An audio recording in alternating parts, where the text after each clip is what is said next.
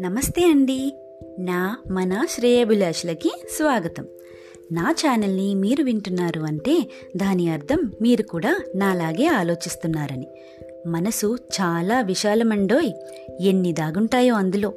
పుట్టినప్పటి నుంచి జరిగిన సంఘటనలన్నిటినీ ఈ మనసులోనే దాచుకుంటాం. చెప్పుకుంటూ పోతే అవన్నీ ఎన్నో కథలు.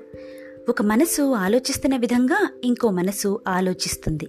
ఆ మనసుని అర్థం చేసుకుంటుంది. మనందరి జీవితాల్లో జరిగిన కొన్ని సంఘటనలు ఎవ్వరితోనూ చెప్పుకోం. కొన్నైతే అదే పనిగా చెప్పుకుని నవ్వుకుంటాం. బాధపడతాం ఆనందపడతాం. అవే జ్ఞాపకాలు. అలాంటి ఎన్నో మరపురాని జ్ఞాపకాలని మళ్ళీ మీకు గుర్తు చేస్తూ మనసున మనసై రమ్యతో.